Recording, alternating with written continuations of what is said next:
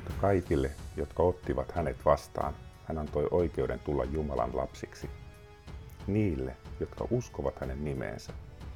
He eivät ole syntyneet verestä, eivät lihan tahdosta, eivätkä miehen tahdosta, vaan Jumalasta. Tässä kolmen kerran opetussarjassa, tämä on siis ensimmäinen näistä opetussarjan jaksoista, niin on tarkoitus tarkastella, mitä Jumalasta syntyminen tarkoittaa. Tästä Jumalasta syntymisestä käytetään raamatussa myös nimitystä hengestä syntyminen tai ylhäältä syntyminen tai uudesti syntyminen. Ja tässä ihan jakson ensimmäisessä osassa, eli tällä kertaa tarkastellaan kysymystä, mitä raamattu opettaa tämän tarkoittavan, tämän hengestä syntymisen tai uudesta, uudesti syntymisen tarkoittavan. No toisessa osassa tarkastellaan sitten kysymystä, mitä seurauksia uudesti syntymisellä tai hengestä syntymisellä on ihmisen elämän kannalta. Ja kolmas jakso käsittelee sitä, että miten voin syntyä hengestä, miten voin syntyä Jumalan lapseksi. Ja lähdetään yhdessä tutkimaan nyt raamatusta tätä tosi tosi tärkeää asiaa.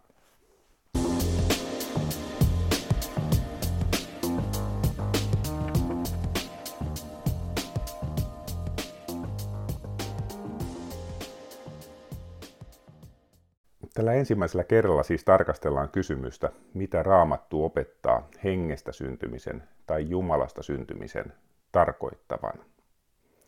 Ja jos ajatellaan syntyminen sanaa ylipäätänsä, niin me kaikki tiedetään, mitä syntyminen tarkoittaa. Eli kun vaikka ihminen, ihmisen syntymä ajatellaan, niin mies ja nainen menevät yhteen ja yhdeksän kuukautta myöhemmin syntyy lapsi, uusi ihminen. Mutta myös Raamattu puhuu syntymisestä vähän toisenlaisessa merkityksessä, eli Jumalasta syntymisestä, jota kutsutaan siis myös hengestä syntymiseksi tai uudesti syntymiseksi. Mitä tämä oikein tarkoittaa? Katsotaan aluksi Johanneksen evankeliumin ensimmäistä luvusta kahta jaetta. Tämä on jakeet 12-13 mutta kaikille, jotka ottivat hänet vastaan, siis ottivat Jeesuksen vastaan, hän antoi oikeuden, voidaan kääntää myös voiman, tulla Jumalan lapsiksi niille, jotka uskovat hänen nimeensä. He eivät ole syntyneet verestä, eivät lihan tahdosta, eivätkä miehen tahdosta, vaan Jumalasta. Mitä nämä kaksi jaetta kertoo tästä Jumalasta syntymisestä? Ensinnäkin, kun ihminen syntyy Jumalasta, hänestä tulee Jumalan lapsi. Hän antoi oikeuden tai voiman tulla Jumalan lapsiksi. Toiseksi, mitä tämä kertoo, niin Jumalasta syntyminen ei ole verestä syntymistä, eli sillä ei ole tekemistä verisukulaisuuden kanssa. Se ei ole syntymistä myöskään lihan tahdosta, eli seksuaalisesta himosta, eikä miehen tahdosta. Eli Johannes opettaa, että Jumalasta syntyminen on jotain, mitä ihminen ei voi saada aikaiseksi. Sen sijaan syntyminen Jumalasta tarkoittaa hengellistä syntymistä Jumalan lapseksi. Raamattuhan opettaa, että Jumala on henki, eli tämä on sama asia kuin hengestä syntyminen.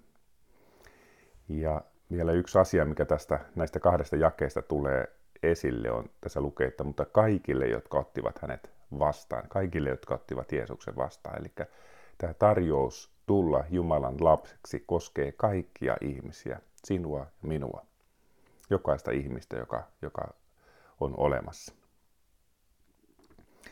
Katsotaan vielä toinen kohta tästä hengestä syntymisestä. Tämä on hyvin klassinen kohta, jota usein siteerataan, kun opetetaan tästä hengestä syntymisestä tai uudesti syntymisestä, niin tämä on tuolta Johanneksen evankeliumin kolmannesta luvusta.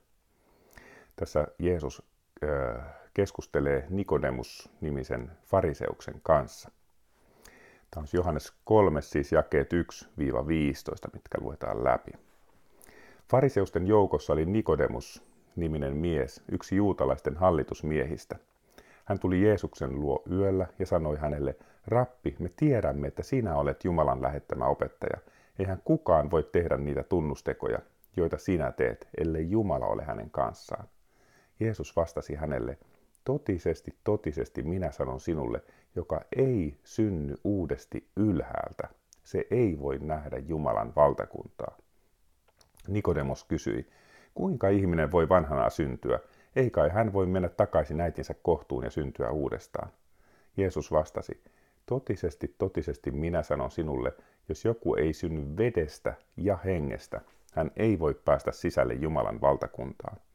Mikä lihasta on syntynyt on liha, ja mikä hengestä on syntynyt on henki. Älä ihmettele, että minä sanon, sanoin sinulle, teidän täytyy syntyä uudesti ylhäältä. Tuuli puhaltaa missä tahtoo, ja sinä kuulet sen huminan, mutta et tiedä, mistä se tulee ja minne se menee. Näin on jokaisen hengestä syntyneen laita. Nikodemos kysyi häneltä, kuinka tämä kaikki voi tapahtua? Jeesus vastasi, etkö sinä, joka olet Israelin opettaja, ymmärrä tätä? Totisesti, totisesti minä sanon sinulle, me puhumme, mitä tiedämme, ja todistamme siitä, mitä olemme nähneet, ettekä te ota vastaan meidän todistustamme. Jos ette usko, kun minä puhun teille maallisista asioista, kuinka sitten voisitte uskoa, jos puhun teille taivaallisista? Ei kukaan ole noussut taivaaseen, paitsi hän, joka tuli alas taivaasta, ihmisen poika. Ja niin kuin Mooses korotti käärmeen autiomaassa, niin on ihmisen poika korotettava, että jokaisella, joka uskoo häneen, olisi iänkaikkinen elämä. Jeesus opettaa Nikodemukselle hyvin tärkeän asian hengestä, syntymisestä, ja sen jälkeen hän puhuu uskosta. Tämä on niin kuin pääpiirteissään tämän, näiden jakeiden, jakeiden niin kuin kerronta. Mutta jos me katsotaan tästä, että mitä tämä hengestä syntyminen on, niin jakeessa kolme lukee, että se on syntymistä ylhäältä. Mitä tämä ylhäältä syntyminen tarkoittaa? Ylhäältä viittaa Jumalan toimintaan. Se ei ole mitään, mitä ihminen voisi saada aikaan omalla toiminnallaan, tai se ei ole mitään, mitä joku inhimillinen instituutti voisi välittää. Se ei tapahdu esimerkiksi sen seurauksena, että ihminen on jäsenenä jossain seurakunnassa.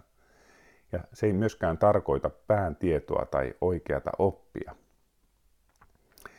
No jakeessa 6 Jeesus sanoi, että mikä on lihasta syntynyt on liha ja mikä hengestä on syntynyt on henki.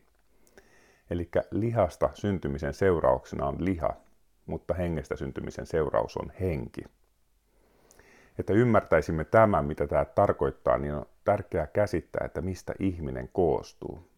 Eli ihmisessähän on tämän materiaalisen osan lisäksi ei-materiaalinen osa, josta joka on henkeä. Ja jokaisella ihmisellä on tämä ei-materiaalinen osa, oli ihminen sitten uskova tai ei. Eli ihmisellä on myös tämä, jokaisella ihmisellä on tämä ei-materiaalinen osa, joka on henkeä. Jeesuksen sanat onkin selkeää ymmärtää niin, että kun nainen menee yhteen miehen kanssa, syntyy ihminen, joka on lihaa. Mutta kun Jumalan henki yhdistyy ihmisen hengen kanssa, tämä ei-materiaalinen osa ihmisestä syntyy uudelleen, eli syntyy uusi henki. Uudesti syntyminen Jumalan hengestä vaikuttaa siis ei-materiaaliseen osaan ihmisessä, ja sen kautta toki se vaikuttaa myös tähän materiaaliseen osaan niin välillisesti. No, mitä tässä ei-materiaalisessa osassa, eli hengessä ihmisellä on, niin tässä hengessä ihmisellä on muun muassa tahto. Ja tämä on tosi tärkeää ymmärtää. Se, että meillä on tahto, vapaa tahto, niin se on nimenomaan tässä ei-materiaalisessa osassa, eli hengessä. Ja palaamme tähän merkitykseen, tämän merkitykseen hiukan myöhemmin. No Jeesus puhuu siis hengestä syntymisestä, ylhäältä syntymisestä, mutta sitten tuossa jakeessa viisi hän puhuu, sanoo tällä tavalla, että jos joku ei synny vedestä ja hengestä, hän puhuu siis myös vedestä ja hengestä syntymisestä. Mitä sitten tämä vedestä ja hengestä syntyminen tarkoittaa? Miksi tässä on mainittu myös vesi?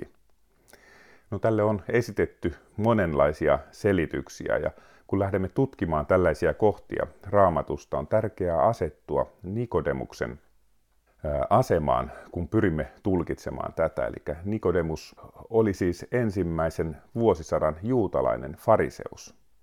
Siellä ihan ajanlaskun alun juutalainen fariseus, eli hän oli hyvin vanhan testamentin tunteva henkilö. Voidaan sanoa, että hän oli vanhan testamentin professori. Ja Jeesus selittää tätä vedestä ja hengestä syntymistä Nikodemukselle, ja kun Nikodemus ei meinaa ymmärtää Jeesuksen sanoja, on tärkeää niin huomata, että jakeessa 10 Jeesus ihmettelee sitä, että Nikodemus ei ymmärrä, mistä hän puhuu. Hän sanoo Nikodemukselle, etkö sinä, joka olet Israelin opettaja, ymmärrä tätä? Etkö sinä, joka olet vanhan testamentin professori, ymmärrä tätä?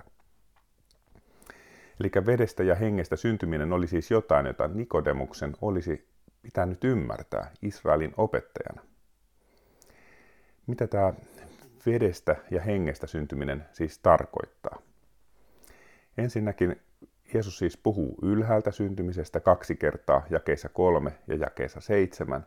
Sitten hän puhuu vedestä ja hengestä syntymisestä jakeessa viisi. Sitten hän puhuu pelkästään hengestä syntymisestä jakeessa kuusi. Sen jälkeen hän puhuu hengestä syntymisestä jakeessa kahdeksan ja vertaa sitä tuuleen, joka puhaltaa missä tahtoo. Tämän jälkeen Jeesus rupeaa opettamaan uskosta. Eli jokainen viite tähän syntymiseen tarkoittaa siis samaa asiaa. Jeesus ei puhu siis kahdesta erillisestä syntymisestä. Joku on nimittäin esittänyt, että tämä vedestä syntyminen viittaisi luonnolliseen syntymään lapsivedestä, ja sitten hengestä syntyminen taas tähän Jumalan hengen synnyt, synnyttämään uuteen, uuteen henkeen. Mutta tämä ei ole oikein hyvä selitys, koska tässä puhutaan selvästi yhdestä kokonaisuudesta, vedestä ja hengestä syntymisestä. On esitetty myös, että vesi-sana viittaisi vesikasteeseen. Ja tämä on hirveän yleinen selitys tälle, mutta tämä tuntuu minusta epätodennäköiseltä selitykseltä. Me voidaan toki lukea tämmöisiä ajatuksia, varsinkin tästä meidän omasta perspektiivistä tähän tekstiin, mutta, mutta meidän tulisi ymmärtää että tämä teksti Nikodemuksen silmin tai Nikodemuksen niin kuin ymmärryksellä, eli asettua hänen asemaansa vuosi, ajanlaskun alun juutalaisena opettajana. Ja juutalaisuudessa ei perinteisesti niin kuin ollut vesikastetta missään yleisessä käytössä. Samoin meidän on hyvä muistaa, että jos Jeesus olisi puhunut vesikasteesta, olisi yllättävää, että koko loppuosa keskustelua ei mainitse sitä enää lainkaan, vaan puhuu ainoastaan hengen työstä. Lisäksi Jeesus käyttää vertauksena hengestä syntymiselle tuulta, joka puhaltaa missä tahtoo joka viittaa siihen, että me emme voi millään tavalla hallita hengestä syntymistä. Jos kyse olisi vesikasteesta, on vaikea ajatella, että Jeesus olisi asettanut sanansa tällä tavalla. Jos kyse olisi vesikasteesta, niin silloinhan me voisimme hallita sitä suorittamalla näitä, tätä vesikastetta. Mutta koska tuuli puhaltaa, missä tahtoo, Jeesus sanoo ja sinä kuulet sen huminan, mutta et tiedä, mistä se tulee ja minne se menee. Näin on jokaisen hengestä syntyneen laita, niin tässä on, niin kuin viitataan tämmöiseen salaperäiseen tap- tapahtumaan, jota ihminen ei voi tuottaa. Mitä sitten, miten tämä olisi niin kuin hyvä ymmärtää, tämä vedestä ja hengestä syntyminen?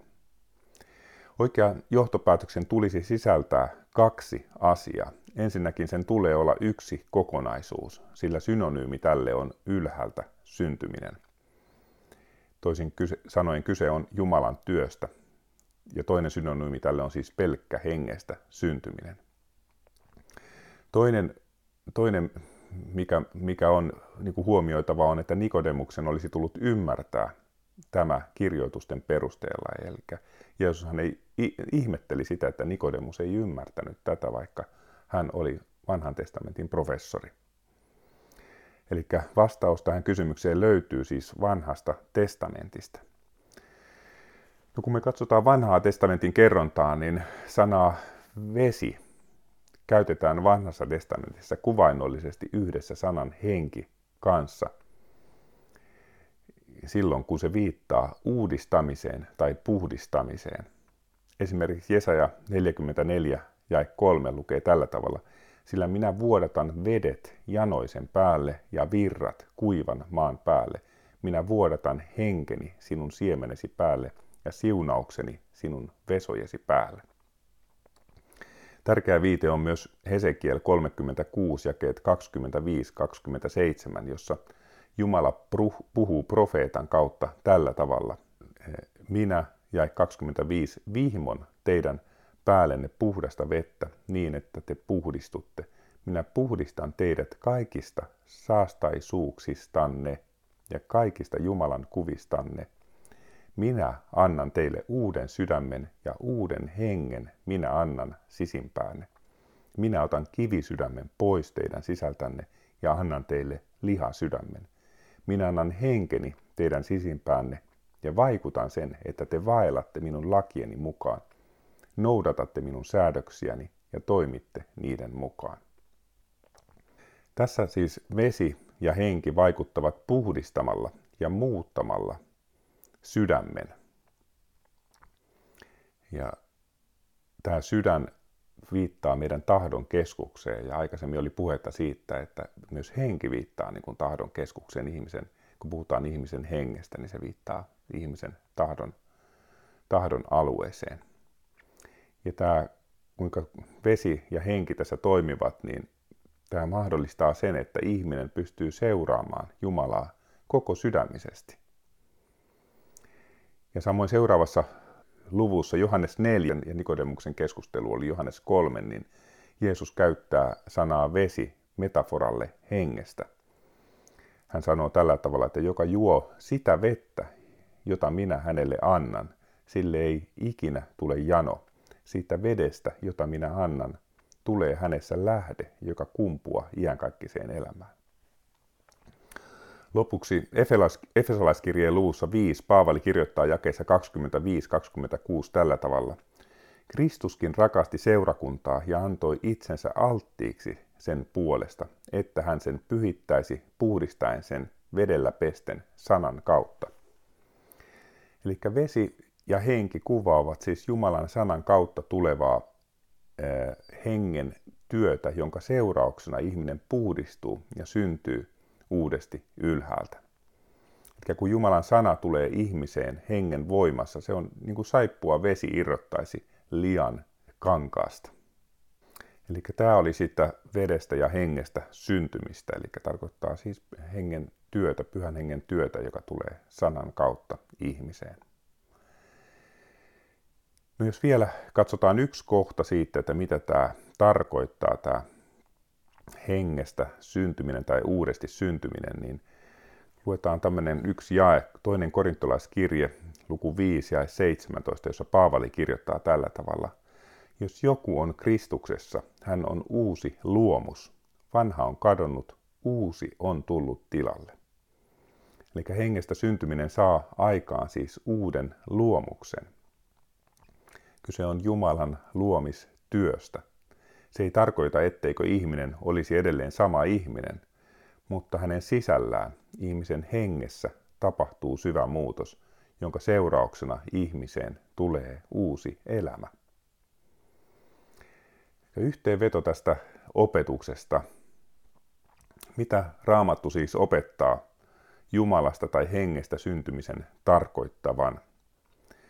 Hengestä syntyminen tai Jumalasta tarko- syntyminen tarkoittaa Jeesuksesta kertovan sanan kautta tapahtuvaa pyhän hengen salaperäistä tu- työtä, muistatte sen tuuli puhaltaa missä tahtoo, jonka seurauksena ei materiaalinen osa ihmisestä, eli ihmisen henki, jossa on muun muassa ihmisen tahdon keskus, puhdistuu ja syntyy uudeksi. Ja seuraavalla kerralla sitten katsotaan sitä, että mitä seurauksia tällä hengestä syntymisellä on ihmisen elämässä. Ei muuta kuin moi seuraavaan kertaan.